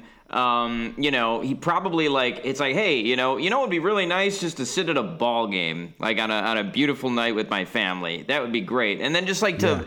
So why not just let the guy watch the game, or maybe he wanted to leave and is not a baseball fan. I don't know. But right, that's what I'm. I'm think. I'm thinking the opposite, where he's like, Jesus, I've just been in fucking like you know wherever, like fucking Kuwait or something. It's like let me. I want to go home and fucking check out my car and like you know like you know kick back, like have a beer like on, on my on my lazy boy and like maybe watch fucking like Fast and the Furious Nine or something. Like I don't want to be at this White Sox game, so like. And, and yeah, it's, I think they, they kind of like left immediately right after that. Um, but uh, but yeah, so Anyway, uh, just another White Sox occurrence, of course. Um, they we, we had we had a new, at least new to us, uh, episode of Brewing with Ozzy. Yeah, it was. Uh, this one wasn't very good, Jeremy. It was in the bottom, the bottom half of, uh, of, of Brewing with Ozzy episodes. It was just. Yeah. It was. It was Ozzy sitting at the bar, and a bartender was pouring a beer on tap for some customers, and Ozzy did not approve of the pour, so he's like, no, no, no, no, and then like he makes the the arm signal that a manager makes uh, to like go to the bullpen, and then like uh, this woman comes in and pours a beer, and Ozzy gives her a thumbs up, and then the sketch ended. Yeah, she even I think she even finished the same beer. Yeah, yeah, yeah. I don't even th- I don't even think she started. She started pouring a new beer. It was it, uh, beer. It was. It was in inherited beer that she was pouring. Right. Yeah. So no stranded suds, I guess. Um, No. But uh, at least it was a new episode. We've been seeing a lot of that one where he sprays down the Cubs guy. Um, so I, I guess I'll I'll take a bad new episode of Brewing with Ozzy than a decent rerun, I guess. but I, yeah, I still don't think we've seen a good one. Um, uh, so Jeremy, you, uh, I think you maybe had gone up to use the restroom during this, but it was one of Uh-huh. those get to know get to know you um, sketches that they play on the scoreboard, and this one was for Yasmani Grandal. And I, I forget all of his other answers; they were pretty forgettable. But they asked, um, you know, they asked him, "What would you have wanted to be when you grew up, uh, if not a baseball player?" And he said he he wanted to be a DEA agent. All right. That seems like such a childish thing to want to be. It's like, oh yeah, I've seen that on TV. Like, I don't, I don't want to be a DEA agent. Um, yeah, a little, a little ridiculous. He probably thinks he can still be one after his after his playing career is over. Reminded me of the Con Air line when John Cusack asked Colm Meaney. John Cusack goes, "Since when did this become a DEA investigation?" And Colm Meaney goes, "The second the DEA agent was murdered." Um, so that was uh, that's good stuff. That's from the movie Con Air. But yeah, uh, Yasmani Grandal wants to be a, a DEA agent when he grows up. Um, well, it's interesting, Jack, because um, in 2012, Yasmani Grandal was suspended 50 games for testosterone use. So, um, Illegal, illegal substances. yeah, yeah. So, um, I guess maybe you know it's it's like a Walter White situation to to bring back Breaking Bad, where it's like you know he chose the wrong side of uh, of the law. I guess he could have been he could have been enforcing it or abusing it, and he he chose to abuse it in this case. But he could have just as easily gone into enforcing it. So, interesting. Um, uh, during the seventh inning stretch, there was a uh, a fake creepy baby that they showed on the uh, the scoreboard. It was uh, like you know this. I think it was a dad just holding this baby against his chest. Yeah. And the baby was like looking into the uh, into the camera and not blinking, like it was Hannibal Lecter or something.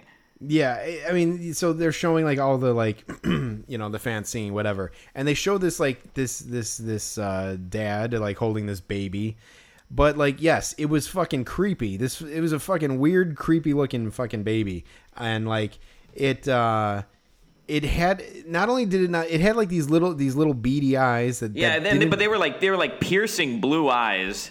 I don't even think that I, th- I yeah blue or solid I, I thought they were like solid black or something but like Maybe they were. It, the, Yeah. the baby looked like Chucky. Yeah, yeah, and so and the hair, the hair looked like a fucking wig. It was Yeah. like this, like weird. It was this like very like vivid, like reddish hair, and it was like kind of matted to its head, and it was like perfectly cut. It was like styled almost. It looked fucking weird, man. It looked like a doll, and it was fucking creepy. And like, Yeah. yeah, I don't know. It was it was just it was weird. It it, it was freaking me out, man. Like so, like I was like. They, they they finally cut away from it, and I was like, I said to Jack, I'm like, ugh, like that that, that fucking yeah, that grossed me out, man. Yeah, man, it'd be one of those things where in a movie, if like his parents, like the baby's parents, tried to put like noise canceling headphones on him, he'd like fucking kill, he'd, he'd kill him later that night, you know? right yeah exactly yeah they uh or like yeah like um the exorcist like they put the holy water on Regan and it like steam it like burns or it's like um but yeah that was um that was weird that was weird weird baby um and i, I have to imagine the, per, the the like director of the the broadcast also thought it was weird maybe that's why they were showing it um, but anyway, um, so Jack, a uh, couple things together here that happened that were kind of funny. So Liam Hendriks came out. He did come out in the eighth inning, um, with in, kind of in a jam. Um, I, it turns out that I read that uh, Kimbrel was unavailable last night due to a physical ailment that wasn't arm related. I guess so. Interesting. Yeah, I'm not sure what was up with that, but Hendriks ended up having to, to pitch um, an inning and two thirds to get the save. Um, but he comes out and uh, they played um, uh, "We Will Rock You," but this weird like EDM mashup version. There was another I forgot what the other song was, but it it starts with "We Will Rock You," but it has this like beat to it, and then it turns into this other like. I, for, I forgot what other song it was, but it's like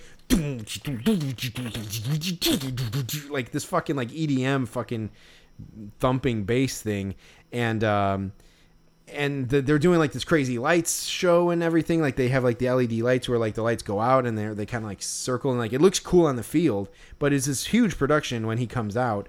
And I was like thinking like, well, maybe this is why La Russa can't replace him with Craig Kimbrel is that the White Sox put too much work into the production of his, of his entrance. Um, to to it's like you can't possibly do that in the in the eighth inning. I mean, they they did it in the eighth inning, but it, knowing that another pitcher is going to come out after this, it's like you can't you can't like have this like be like the the the opener or like the the the prede- the you know the the predecessor to the, the the closer's big entrance. So it was a big whole thing. One of the things that they were showing on the screen um, while he came out was they they kept showing the the text Slida Slida. Yeah. And, like Jack, have you ever fucking heard that nickname for Liam Hendriks? No, but I feel like it's pronounced like Sloida.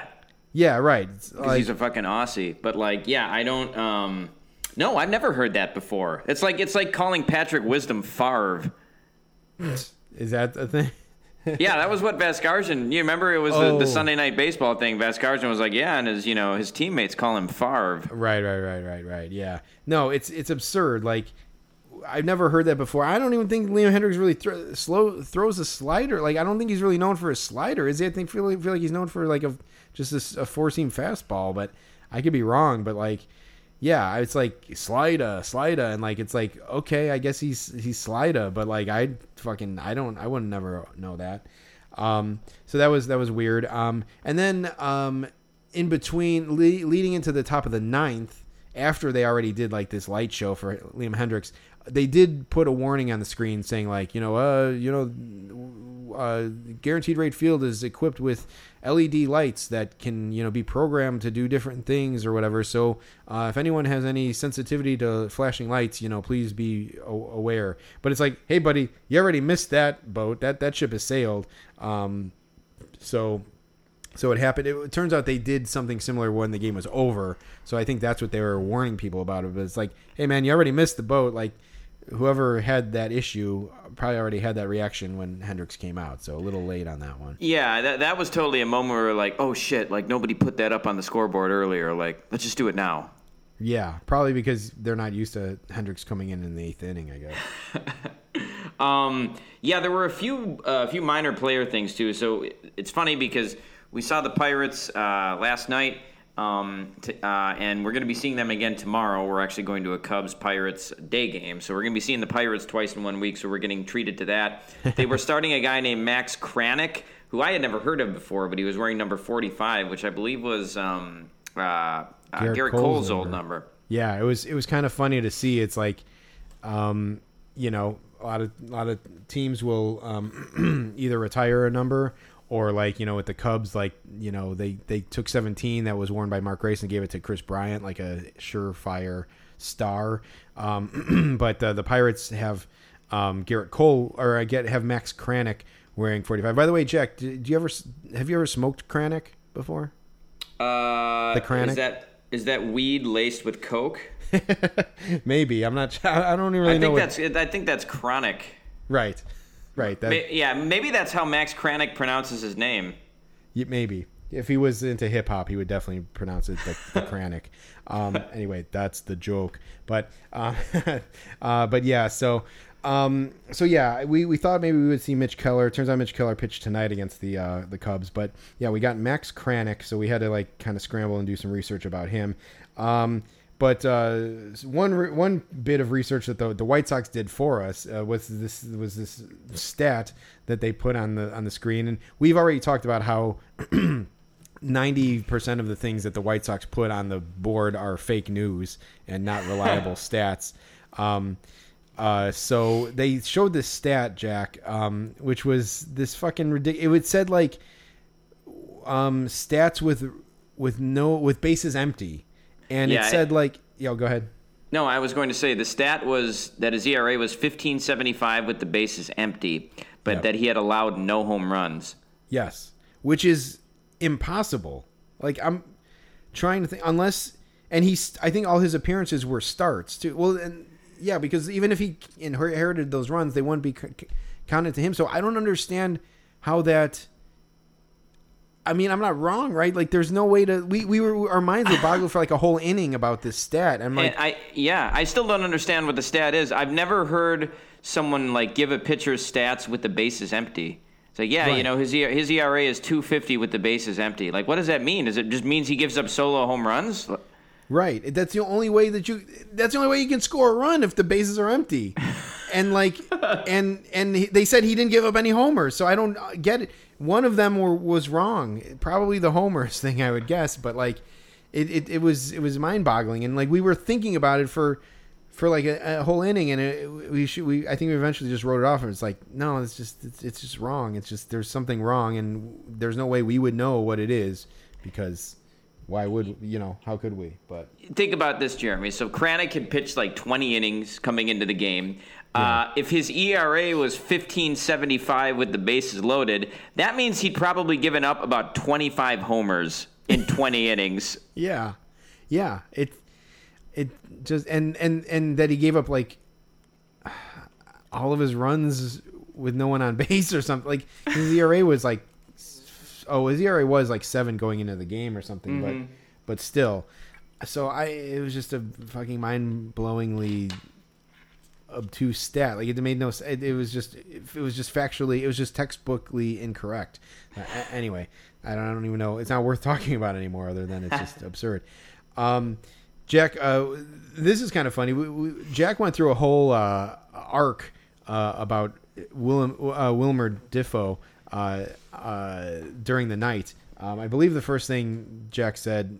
Do you remember what the first thing you said about Wilmer? I think it was we should have put this guy on the all boring team. Right, right, right. But then my comment was like, this guy's actually kind of built. Like I didn't know he was like a like a like an athletic looking like buff guy. I was like, you know, shit. I didn't know he was actually like, you know, I didn't know he looked like that. I thought he was just like a Cesar Hernandez type of guy, or just like a little guy.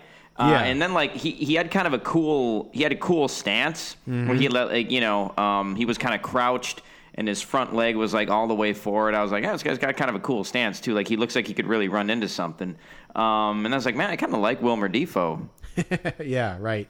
Yeah, it was a whole. I think he made like a couple of good plays uh, out at second base, and um, so yeah, like Jack uh, Wilmer Difo won Jack over pretty pretty instantly. I would say. Yeah, it didn't take it didn't take much. yeah, yeah. I guess there Um, wasn't much to see on that Pirates team, but yeah. Right, right. Yeah, when yeah when you're you're pulling when like Wil- Wilmer Difo is the guy who you're you're attaching yourself to. Um, again, another White Sox video board thing. Like they said nickname and it said L Day, like L E L Day D E, and I believe the D was capitalized. Yeah, I'm gonna look that up on Baseball Reference right now. Oh yeah, do that. Yeah. The only thing that that leads me to is like, oh, whoever was typing that got interrupted and uh, never finished typing it, and then fucking put it on the video board because it doesn't. uh, You know, if you translate that, that means like the of. So It's yeah, yeah, yeah. It it his says his nickname is El Lindo. okay, there you go. So they. It wasn't L day. That was wrong. Yeah. I mean, that's about the least surprising thing I've ever heard on this podcast. that they were wrong. But yeah, El Lindo. So, like, I guess they, you know, yeah, the guy fucking, like, sneezed or, like, he put his elbow on the keypad after he typed that and, like, just, it ended up L day and that's what it was on the video board. No, no I- fact checking or any, no, no No. proofreading or anything. I think I like El Day better though, so we should we should we should call him that from now on. Yeah, for sure. It's kind of like you know Larry David's nickname. They call him LD uh, on on Right. Curb Your Enthusiasm. So Wilmer Difo is LD, LD. So, Um, so yeah, that that basically wraps it up for the game, Jeremy. Did you have a Cub story you wanted to tell? Well, so um, yeah, I'm just trying to make sure that there was nothing um, that we missed in this game. I don't think so. I was kind of excited for my guy that I was looking forward to because Ke'Bryan Hayes was injured for this game, so I was looking forward to seeing um, Yoshi Tsutsugo. I really wasn't looking forward to it, but uh, that's who I claimed to see. We saw Shelby Miller, which was kind of ridiculous. Um, but yeah, that's yeah, that's about it for the game. We saw um, Gavin Sheets hit, two homers, yeah, which was cool. we've seen him hit three homers this season, which is neat. Yeah, I haven't tabulated our stats um, yet um, since uh, after this game. I'm just gonna do it after the the Cubs game and just do it all in one swoop. I think, but um, but yeah, he's he's climbing up our leaderboard uh, for Rain Delay Theater for all time home run scene. I think I think that might tie him for the top. Um, Yeah, I think Moncada had three as well, so I think he's tied now. Yeah. So, um, so yeah, that's um, that's interesting, and uh, hopefully we see some more of um, Gavin Sheets in the future. Um, but yeah, Jack, I was gonna just say so. Um, we saw that game last night. Um, we were, um, uh, it, you know, whatever. We got home. Uh, I don't know, like eleven something, whatever. Um, I was, um, I was up late, like late last night. I ended up, um, jumping in my car like late at night, like after after one o'clock, to just to run to my mom's house to to pick up some mail, just because I was, I I actually got like a. A shipment of cards in, so I wanted to grab them and uh, open them up. Um, so I, I was like up. I, I keep horrible hours. I was up late last night at like one o'clock. So I hopped in the car and drove um, to my mom's, which is not that far from my house. It's a straight shot down Irving Park um, Road, which is um, you know it's kind of like one of the the main streets that you would take to get to Wrigley Field um, if you're if you're driving to Wrigley. So it's like 1:20 a.m. in the morning. I'm heading um, heading uh, west down Irving Park, which is away from uh, Wrigley Field. And uh, across the street, uh, I see like kind of some flashing lights coming towards me, and uh, they get closer, and it's like a police escort. And behind them are four big Windy City limousine buses. Oh, nice. Buses. So it was the Cubs um, getting back in town um, from Minnesota. They they played a quick two game series in Minnesota, uh, and they played a night game uh, on on Wednesday night. So they were that was their buses getting back into the city. So it's true. Like even on, even on like a trip from fucking Minnesota, which is like about like a six something hour drive away um, from from Chicago. Like obviously they flew, but they they didn't get in until like one like one thirty in the morning um, last night. So uh, or this morning, whatever. Um, so they um, I saw their escort and I was like, oh, that's that's cool. Like, and I've seen it before. I've seen them getting escorted to the the, the stadium or to the airport and and back from the airport. Um, but I, I I was like, that's cool. I saw saw their their escort and I was like, you know what? I uh I'm gonna go. I'm gonna go drive by Wrigley and just see what happens. So Yeah. I hur- I hurried up. I went to my mom's. I got my the stuff I needed to get. I hopped in the car and kind of sped down to Wrigley Field. And I, I I went and I I drove down to Wrigley Field and I like looked at the players parking lot and um you know there's like a there's a fucking like Cubs secure like a Cubs like like like ballpark attendant guy standing out and on Waveland, you know, kind of like monitoring the situation. At this point, it was already like 145 ish. Okay. Yeah. So um, about they probably got to Wrigley like at like 130, like and I'm sure they get right off the bus, get in their cars, and just drive home. Um, well, maybe if if Kyle Farnsworth was, was on the team, he would have went across the street and got a beer. But um, so so I drive. I, I kind of do like a quick look, but I also didn't want to like. I didn't want to like be cruising or something and like get pulled over or something. Uh, so I was trying to be inconspicuous. Um, but I was driving around Wrigley and like I would I was seeing guys with like fucking like suitcases and stuff, and I'm like I was trying to see like which players there were, and so I get to um, Addison. I'm on Clark, and I, I get in the left turning lane to turn left onto Addison, and I see a guy crossing the street with a rolling uh, suitcase, like this like kind of like gray like metal like Halliburton type of like but big like rolling suitcase. And I as I'm turning, I I, I kind of look at the guy, and it was Matt Duffy. Oh So man. Matt Duffy was just like walk, like just walking. He was standing on the corner of Clark and, and Addison at like 1:45 in the morning, and like I he, I don't know where he was going or what he was doing. It was kind of dang. I'm like, should they let him just like walk off into the streets like at 1:45 in the morning? Like he could get fucking mugged or like worse. Um, it's not like a bad neighborhood, but it's also things are all, all, all like just kind of shady across the board uh, you know, mid like like post pandemic or whatever. So it's kind of weird. And he was just like standing on the corner. It was very weird. And like normally I would have like yelled out like, "Hey, Duff man" or something. But like at 1:45 in the morning, like I didn't want to scare the fucking guy. So like I um you know, I just I just rolled by. He was probably already creeped out enough by me like driving by him and probably staring at him. Um, Right. But then I did like another lap around Wrigley and like I I actually turned down um I actually drove by the parking lot and I saw some guys like standing there like waiting for some ride or something. Um but uh but yeah, it was weird. It's like if I would have turned around and went straight there, I probably would have seen every single Cubs player. Um but uh but yeah, I I saw one guy like on like a seg like on a an e-scooter and he Oh, had like a, a a suitcase on the e-scooter um and he was like riding home and like he had like this crazy mullet he kind of looked like god i don't even like dallas braden or something but like i'm like who is this guy like i he didn't look like any player that was on the cubs i didn't know who he was but he ended up like um i saw him on my way like when i first got to the park and then when i when i was driving home i saw him like around like ashland and fucking like Irving Park or something. So like he, it was weird. I don't know who the hell that guy was, but I basically I stalked the Cubs and I saw Matt Duffy basically. So that's that's my little Cubs story. Nice, nice, Jeremy. Yeah, you should have yelled out, "Whoa, Duffman!" Ooh, no. Uh, I don't know. Simpsons reference again. I like that his name, that his nickname is Duffman. I don't know if that's just something you made up, but I think I might have made that up. I'm not sure, but uh, but yeah, it was it was weird. And um, I you know as much as an autograph hound as I've become, I I was I wouldn't have done it in that situation just because um, the guy could have maced me or punched me in the face or whatever.